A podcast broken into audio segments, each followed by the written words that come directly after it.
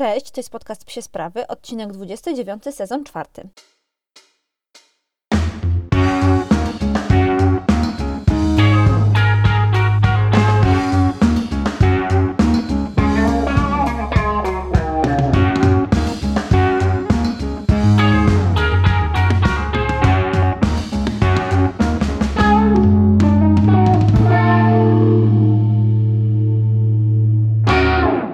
Co tam u nas słychać? No przede wszystkim trenujemy przed zawodami, które są już w przyszłym tygodniu w Poznaniu, w hali MTP, czyli tych targów poznańskich. Myślę, że to będzie naprawdę przełomowe wydarzenie w polskim flyballu, bo są to pierwsze zawody na matach, więc naprawdę coś zupełnie innego, coś zupełnie nowego. Jesteśmy bardzo, bardzo ciekawi, jak to będzie.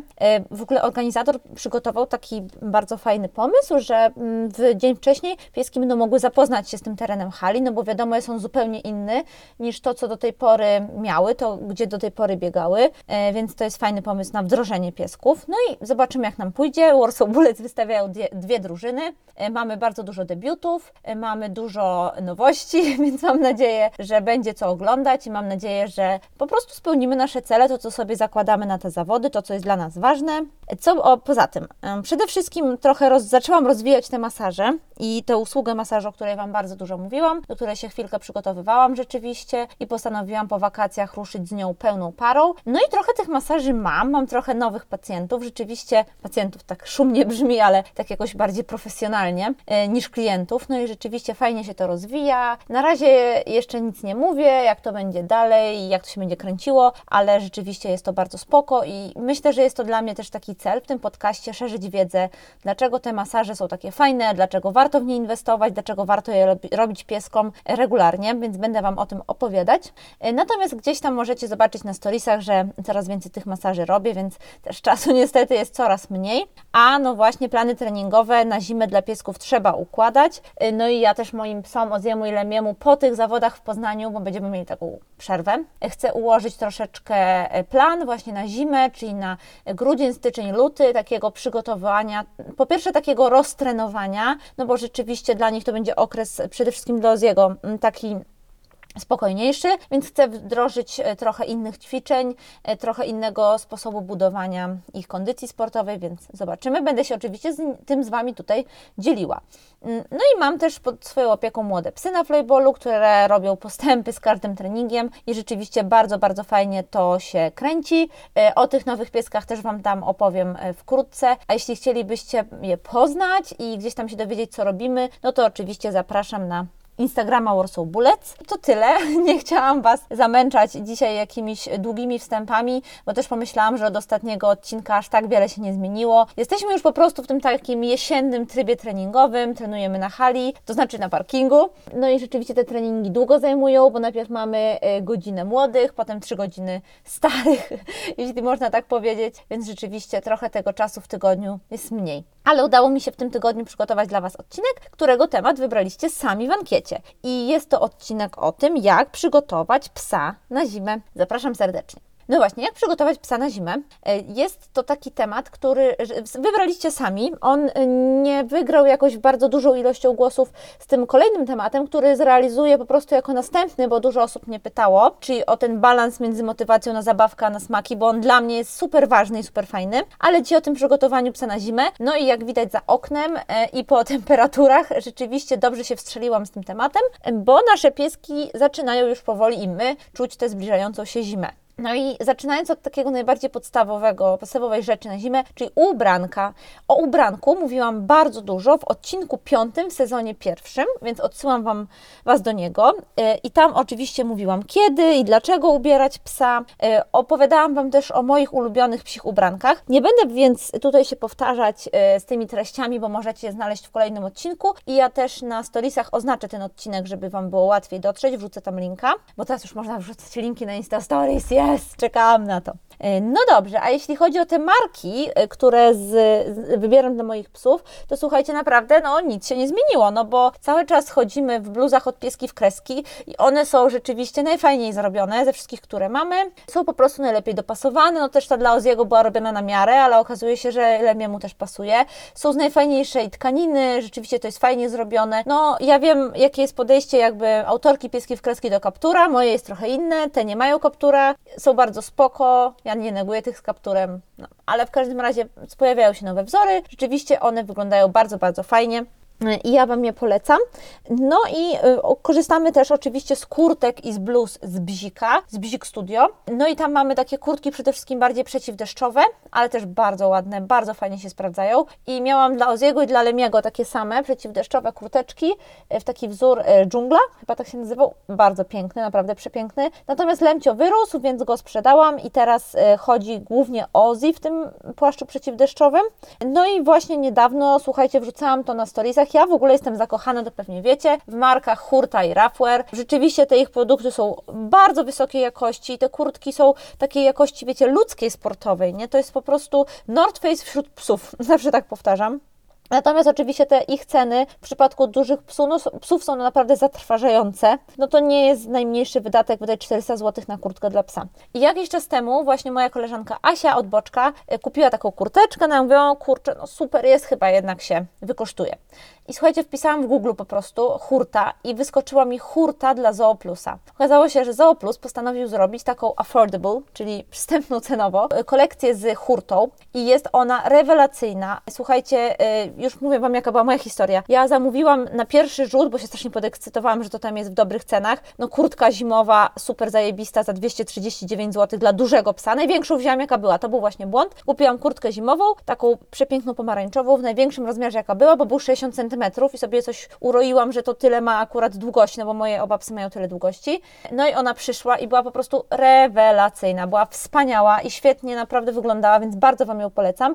Natomiast była za duża i ją zwróciłam. I po czasie zastanowiłam się, że okej, chyba moje psy jednak jeśli wychodzą na zewnątrz, to aż się, jeśli jest bardzo zimno i idą na krótki spacer, to aż tak nie zmarzną, a jeśli idą na dłuższy, to się dużo ruszają, więc też tak nie zmarzną, więc zamówiłam taką kurtkę przeciwdeszczową, też z tej linii Hurtta dla Zooplusa i uznałam, że jak będzie super zimno, to po prostu założę ją na bluzę, czyli będzie miał Ozi, bo raczej Ozi będzie ją miał, kurteczkę na bluzę.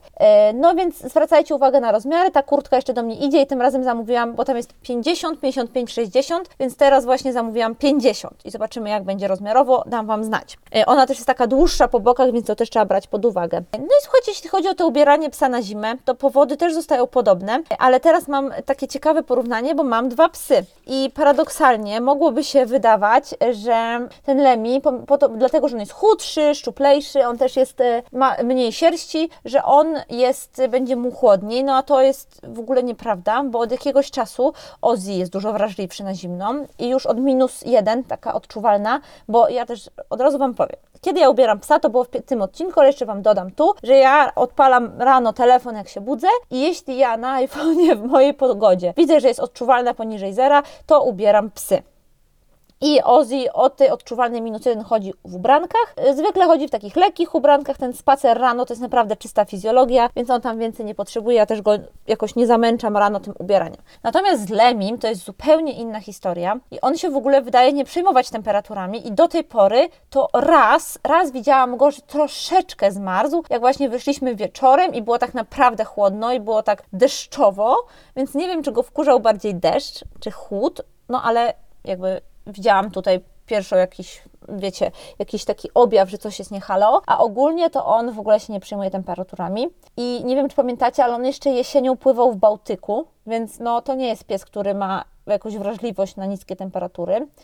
I mój wniosek jest tylko taki, żeby Wam pokazać, że patrzymy na psa i na sygnały od niego, a nie modę czy własne odczucia. Ja też ostatnio wyszłam w mojej kurtce kołdrze, którą musiałam wywalić, z świetnej pamięci kurtka kołdra, więc wyszłam w tej mojej kurtce, naprawdę opór ciepły i było mi zimno i wyszłam i myślę sobie, o matko, to co będzie, jak będzie -20? I pomyślałam, nie no Milena, ogarnij się, po prostu wyszłaś z łóżka, przed chwilą jeszcze leżałaś pod kołdrą, a teraz jesteś po prostu na zewnątrz, jest zimno, no musi być zimno.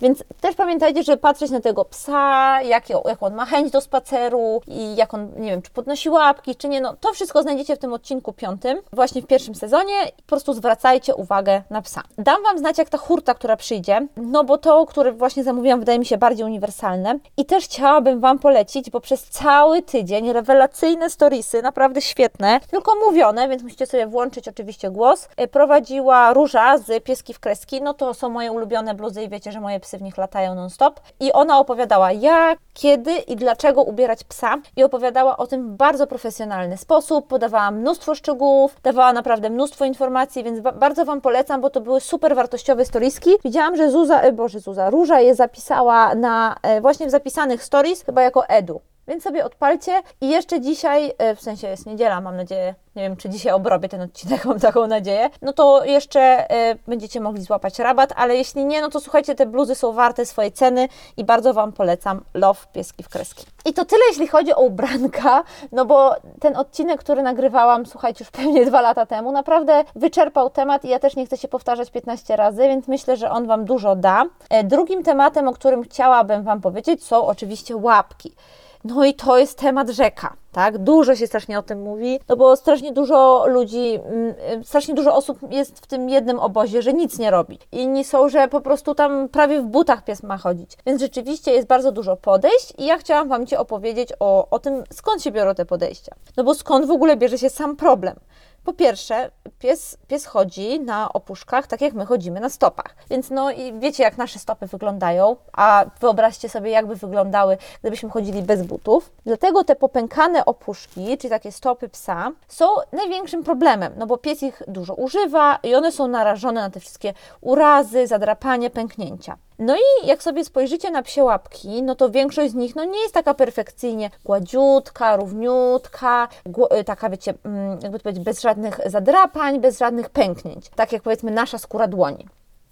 Tylko raczej one swoje przechodzą każdego dnia. No i właśnie zimą, gdy chodniki są posypywane są różnymi mieszankami, no bo wiadomo, bardziej ogarnięci ludzie sypią piaskiem, który praktycznie psom nie robi nic, no ale większość jednak gmin sypie solą, różnymi środkami chemicznymi. No i właśnie tu jest bardzo duży problem. No bo jeśli te opuszki są popękane, no to są takie mikroranki, mikrozadrapania, więc jak te substancje chemiczne się w nie dostają, no to psa to po prostu piecze, swędzi, jest to dla niego bardzo niekomfortowe, a czasem nawet boli. No i ja zauważyłam, to jest oczywiście tylko moja taka prywatna obserwacja, że takie pękanie tych opuszek to jest często tendencja danego psa. Trochę jak u nas ze skórą, już mamy bardziej suchą, bardziej nawilżoną skórę i rzeczywiście na przykład u Oziaka te opuszki nie są aż tak popękane, pomimo że ja o nie dbałam, jak był mały i smarowałam i w ogóle. A na przykład u Lemiego, u którego nie robiłam nic, bo on miał fobię łapkową i nie pozwalał sobie nic zrobić, to u niego te opuszki są rzeczywiście bardziej popękane, ale one były takie popękane od początku. Więc jest to gdzieś jakaś tam tendencja danego pieska, z którą po prostu musimy się jakoś zmierzyć i jakoś o nią zadbać. No właśnie, i teraz prewencja. No bo skoro problemem nie jest to, że pies opuszką staje na chemikaliach, tylko tym, że właśnie te zadrapania i te wszystkie pęknięcia, które są w łapkach, są tym, co jakby wpływa na komfort jakby spaceru psa w zimie, no to możemy zadbać o to już w trakcie całego roku. No i jak? I trochę tak, jakbyście dbali o swoją własną skórę, która jest popękana, czyli nawilżanie, oczyszczanie. Dobra, potem polecę Wam produkty, bo o tym też będzie chwilka. Natomiast chciałam powiedzieć, że to też nie jest tak, że to jest temat tylko zimowy, bo to jest temat całoroczny. A co jak przychodzi zima? No właśnie.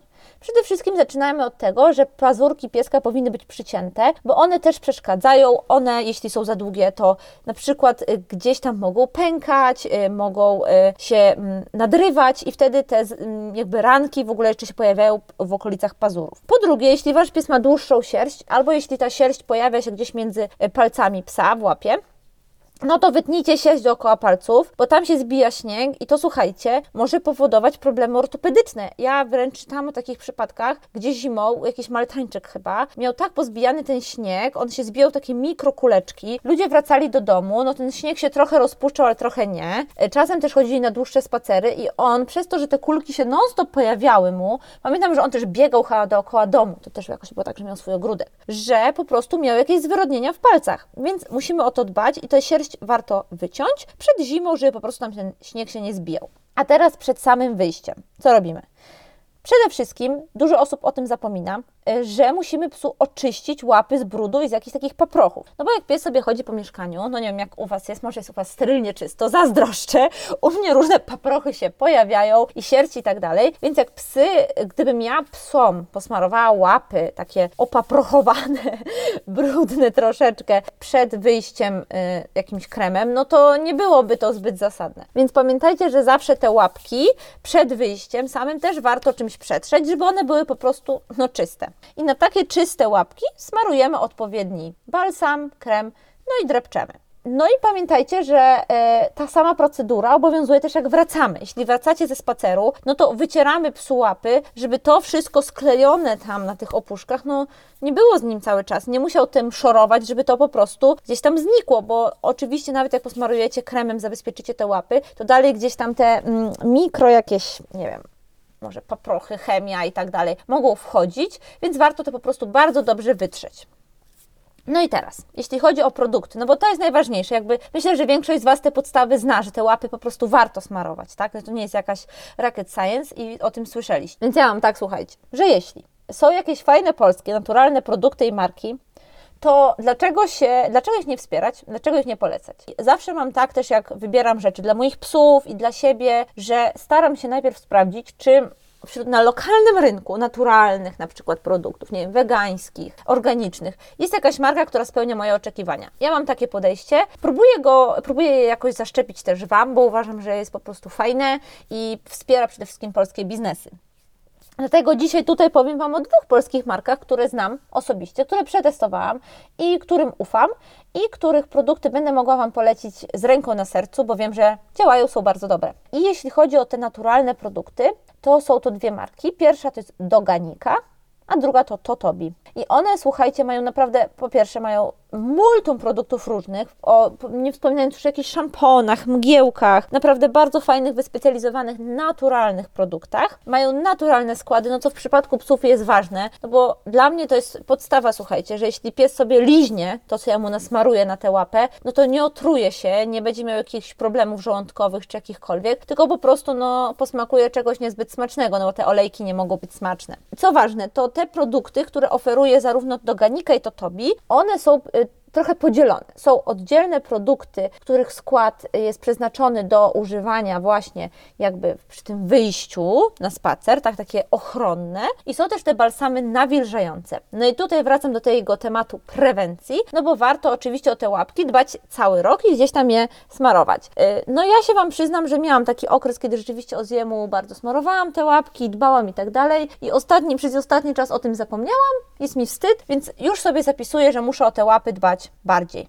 No i mamy te balsamy właśnie, czyli mamy te balsamy nawilżające, te całoroczne i te takie ochronne przed wyjściem na spacer. Co fajne, te produkty opierają się na naturalnych masłach, na przykład maśle shea lub na maśle z mango, co tam mi się wydaje, że wyczytałam, i na naturalnych olejkach, które oczywiście w odpowiedni sposób nawilżają i zabezpieczają opuszkę, więc są to naprawdę super produkty. No i pamiętajcie, że możecie też smarować swoimi produktami o podobnym składzie, natomiast uważajcie na te wypełniacze, dodatkowe zapachy, bla bla bla, wszystkie te takie rzeczy, które my ludzie sobie znosimy, bo znosimy, a psu nie musimy tego fundować. No i podkreślam, że ja na koniec gdzieś tam stawiam zawsze na te psie produkty i tyle, bo cena jest podobna, ja wiem, że one są przetestowane, wiem, jakie mają opinie, znam te marki, też po prostu chcę je wesprzeć, więc no polecam Wam tę samą filozofię.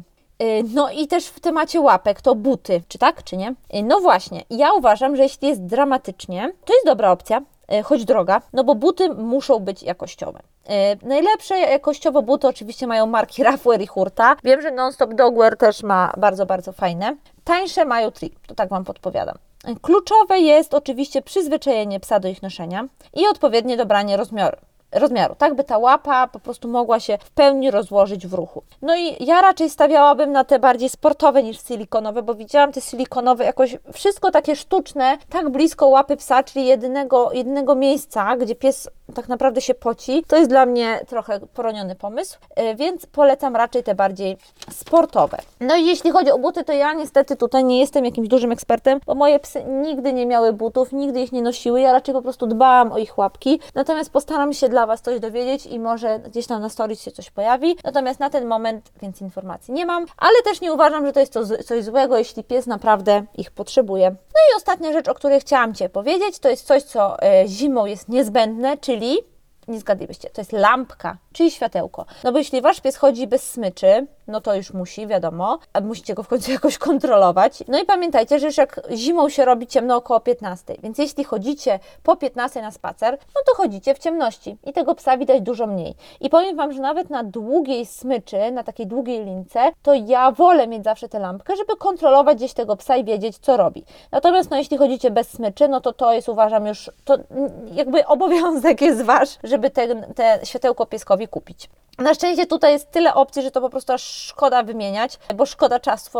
Jest bardzo, bardzo dużo różnych możliwości tego światełka. Ja Wam polecam super tanie w tej gerze rowerowe. Bardzo fajnie się trzymają, też to światło nie jest takie wkurzające. Można to spokojnie sobie kupić praktycznie w każdym tegerze, bo ta kolekcja jest non-stop dostępna, więc to kosztuje chyba 6 zł za 2 światełka. Więc bardzo tania opcja. Jedna rzecz, o której chciałam powiedzieć, jest taka, że ja nie lubię obroży LED i już Wam tłumaczę dlaczego. Po pierwsze, to jest taka kolejna rzecz na szyi psa, czyli tak, mamy zwykle obroże, czasem mamy szelki, czasem jeszcze mamy obroże przeciwpchelną, no i tu jeszcze dajemy psu kolejną rzecz na szyję, więc no to jest jakaś tam kolejna, jakby to powiedzieć, jeśli Wasz pies nie ma z tym problemu, to ok, ale jest mnóstwo psów, dla których kolejna rzecz gdzieś tam ubrana na nich sprawia dyskomfort. Mi się też wydaje, że to nie jest takie bardzo komfortowe, jeśli psu, bo te obroże, które ja widziałam, to wydzielają takie bardzo ostre światło, migające i tak dalej. I to chyba też nie jest zbyt komfortowe, jak coś tak psu świeci non-stop pod nosem i rzeczywiście jest to takie bardzo, bardzo widoczne. Wydaje mi się, że to może być dla niego dosyć dezorientujące. Słuchajcie, ja się mogę mylić,